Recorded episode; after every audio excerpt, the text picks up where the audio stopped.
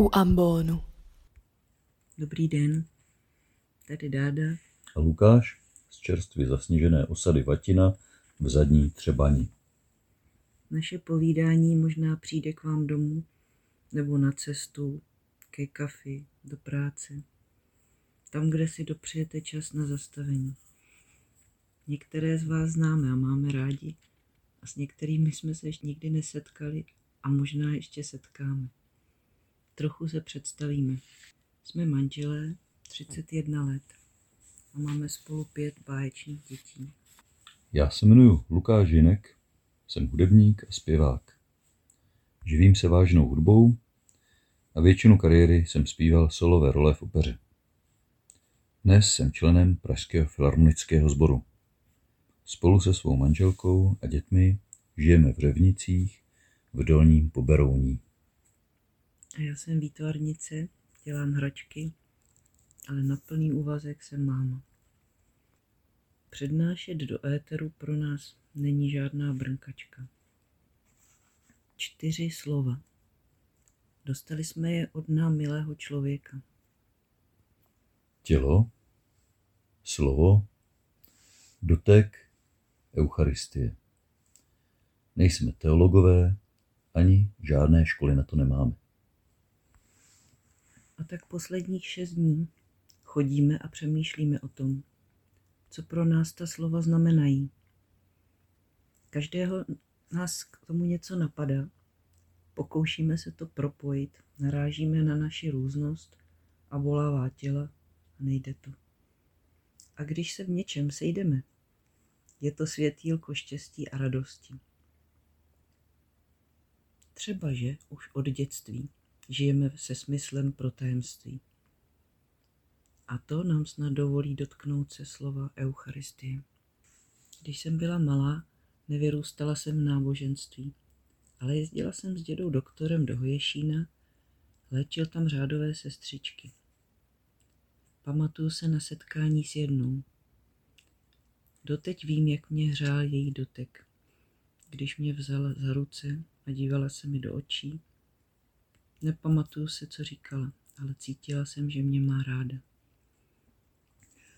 Také jsem nevyrůstal v náboženství.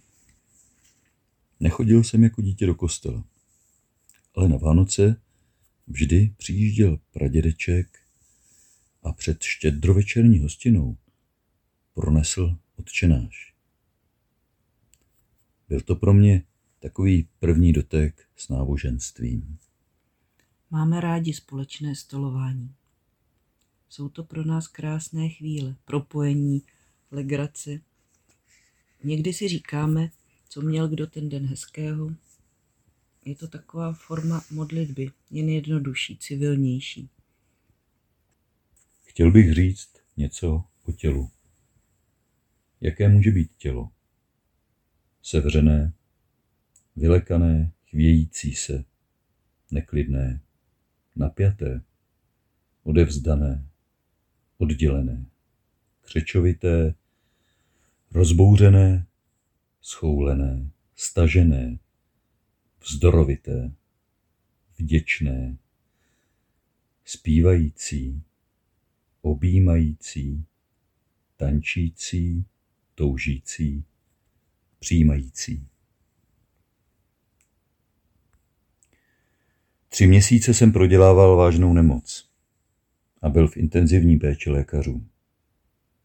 Několik prvních dnů po sdělení základní diagnózy velkého tumoru s metastázemi jsem si musel pokládat ty nejzávažnější otázky.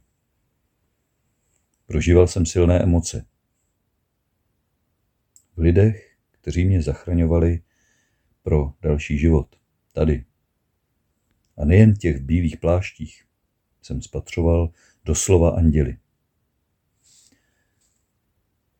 Moje žena při mě stála, jak to šlo. Stále mě podporovala v celém tom maratonu prohlídek, odběrů, hospitalizací a neustálého čekání na výsledky. Navíc v tu dobu nastoupila na úvazek v nové práci. Byla úžasná. po měsíci a půl se zhroutila. Přestala spát a musela začít brát antidepresiva. Najednou jsme vedle sebe stáli jako dva pacienti a to bylo těžké. V tu dobu a vlastně od začátku mého onemocnění jsme ocenili jako možná nikdy předtím dar přátelství. V tom velkém strachu a starosti o Lukáše jsem se odpojila od svého těla a vůbec jsem ho necítila. Jakoby nic nepotřebovalo. Jenom mi šly stále myšlenky, nezastavily se ani v noci, přestala jsem spát. Tělo se pak už jenom třáslo, nemohla jsem to unést, už jsem jen brečela. Těch lidí, co nám v tomto čase pomáhali, bylo mnoho. Vlastně jsme se nikdy cítili doslova zavalení láskou. Chtěl bych se ještě podělit o jedno téma z posledních dnů. Před týdnem jsem se zúčastnil pravidelného adventního setkání chlapů v Krkonoších. Jde částečně i o duchovní obnovu a jedna z přednášek Ládi Hriana byla inspirována knihou Beldna C. Lejna The Great Conversation. Píše se v ní také o velkém přátelství autora se stromem. Nebylo pro mne snadné odpovědět hned na zadání, jestli jsem někdy zažil něco jako vztah k určitému stromu. Pak jsem se rozpomněl postupně. Nejprve na strom z dětství. Byl to kanadský cedr. Nádherný, mohutný strom, který nám rostl přímo v rohu zahrady. Cítil jsem k němu respekt. Přitahoval mě.